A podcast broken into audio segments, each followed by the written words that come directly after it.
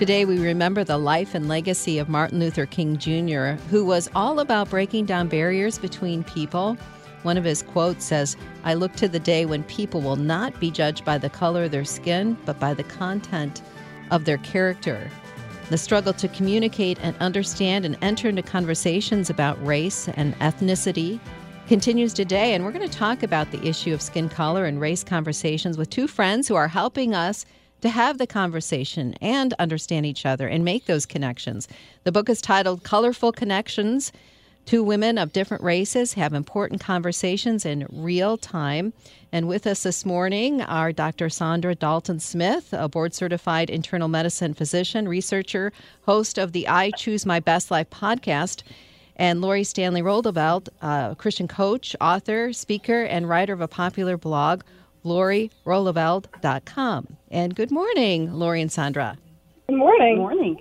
Thanks so much for joining us. We sure appreciate it. So, Sandra, why don't we start with you? How did you guys meet? How did you guys get together and form a friendship? It came through the book. Lori and I were casual acquaintances, and we did not know each other when we actually first started writing the book very well. We just knew we both were writers. And she prompted me with this request of, Will you join me in a conversation? About race and some of the things that were happening during 2020. And that's really where our friendship grew from. It grew from that connection and just opening ourselves up to a conversation. Lori, in your book, you tell a story about trying to buy items with counterfeit money you didn't know you had. Now, how did this story impact you when writing the book? Sure. Um, as it turned out, the checkout person had made a mistake about the bills that I had, but they were marked as counterfeit, and the police were called. I was pulled aside. But uh, during the whole situation, as uncomfortable as it was, I never doubted that it would be worked out. I never doubted that I would go home that night. So, of course, when the incidents happened in the um, summer of 2020, I, you know, I really had to think. Like, I, I completely believe that situation would have been not necessarily life threatening, but it would have been very different if I if I didn't have white skin.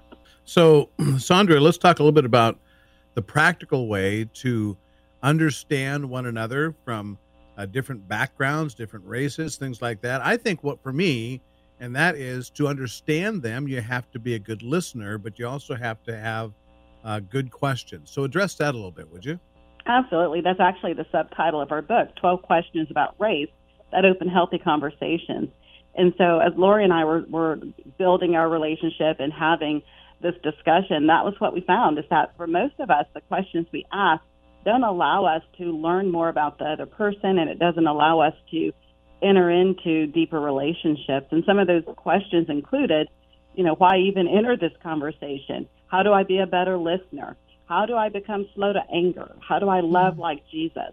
And so for, for both of us, the questions became very important in the direction of which our conversations progress. So, Lori and Sandra, did you ever feel uncomfortable talking with each other during the writing of this book? Oh, it was uncomfortable from the start. Uh, both of us admitted that we, you know, we're both writers, we were communicators, but we weren't communicating on this particular topic. As a person whose skin is white, I really wondered, even I worried about making things worse.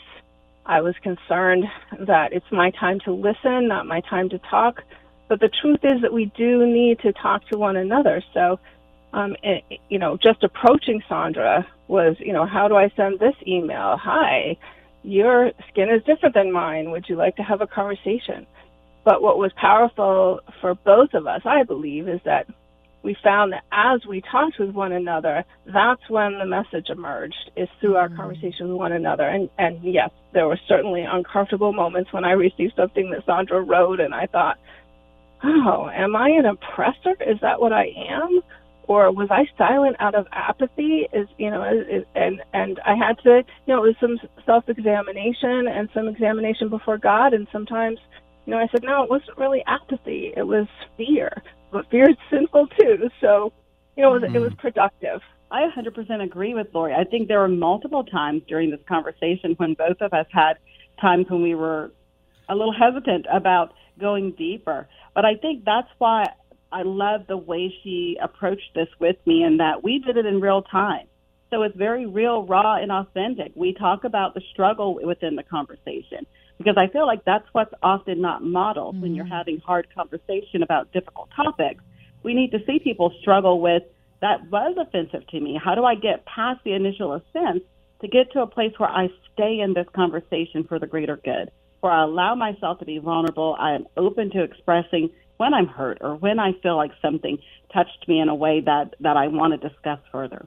Sandra, you guys brought some other folks into the conversation as in this book. Can you talk a little bit about them and, and why that was important to bring them in? Yes, I think, you know, the thing is about ethnicity and conversations around differences and diversity, it's not just a white black thing. Lori is white, I'm black, but it goes so far beyond us. We wanted to make sure that this was a book that was inclusive of all ethnicities, that it celebrated diversity.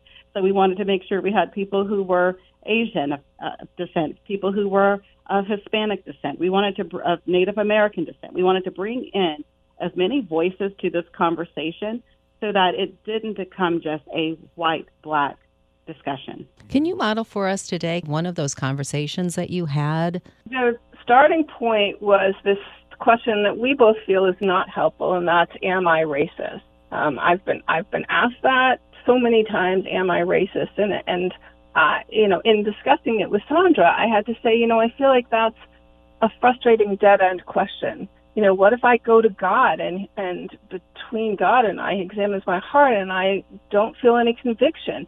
Does that mean that someone can override God and tell me I'm a racist when I'm not? Or what if I talk with you, Sandra, and you decide, oh, Lori's not a racist? Like, am I cleared then? Do I get a card to show to other people saying I'm not a racist? It's just not a healthy question um, to ask. And I know Sandra had her own, um, you know, like concerns about answering that question herself am i a racist essentially we felt like it's a really an unhealthy place to start a conversation yeah sandra why don't you expound on that on that a little bit? How did you feel about that? Yes i, I think the question am i a racist gives everybody an easy out to not have the conversation. Because most of us when we think about racism we think about the extremes. We think about the things we see on the news the things that most of us are not engaging in those extremist type activities. But, you know, a healthier question would be, am I open to diversity? Am I allowing myself to be engaged in conversations in times when it may be uncomfortable with me with people of different ethnicities? You know, one of the things I talk about in the book is about this whole concept of in groups and out groups. You know, one of the, it's very easy for us to see that there are certain groups of people that we feel more comfortable around, mm. whether it's because of our profession, maybe it's because of the sports team that we're affiliated with or the college we graduated from. There's many in groups that go beyond ethnicity and race. And those in groups, we are more prone to, to have favoritism towards those in groups because we have something in common. And those out groups are the people we don't readily have things in common with but we can oftentimes learn from and grow with and be in community with.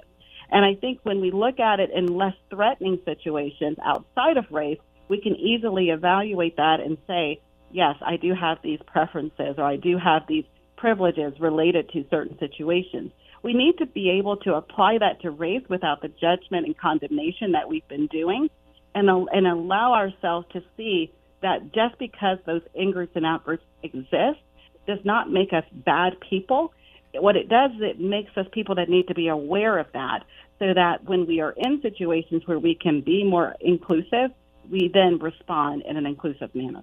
Oh, that's so well said. So, how about next steps? Here it is Martin Luther King Jr. Day, and we're remembering his life, and we want to love people as Christ followers. And so, where do we go from here, from the place that we are right now, to take a next step toward each other in understanding, building connections, and having those relationships that really will enrich our life and our reflection of the body of Christ. Yeah, I think for me, it's it's acknowledging that if one part of the body hurts, we all hurt. If Sandra hurts, I hurt. I, whether I hurt her or not, it's still my responsibility to hear her out, to do what I can to minister to her, and to and to honor her experience, and and the same with others. So I think that just understanding that doc, part of Dr. King's dream was, you know, how do we love each other better? And that's something that we can all always improve on. That's for sure. Well, it's a great resource. This is called Colorful Connections 12 Questions About Race That Open Healthy Conversations. And it's Dr. Sandra Dalton Smith and Lori Stanley Roeleveld, the authors, and our guests this morning. Thank you so much for taking the time to visit us. We sure appreciate it. Thank you. Thank you.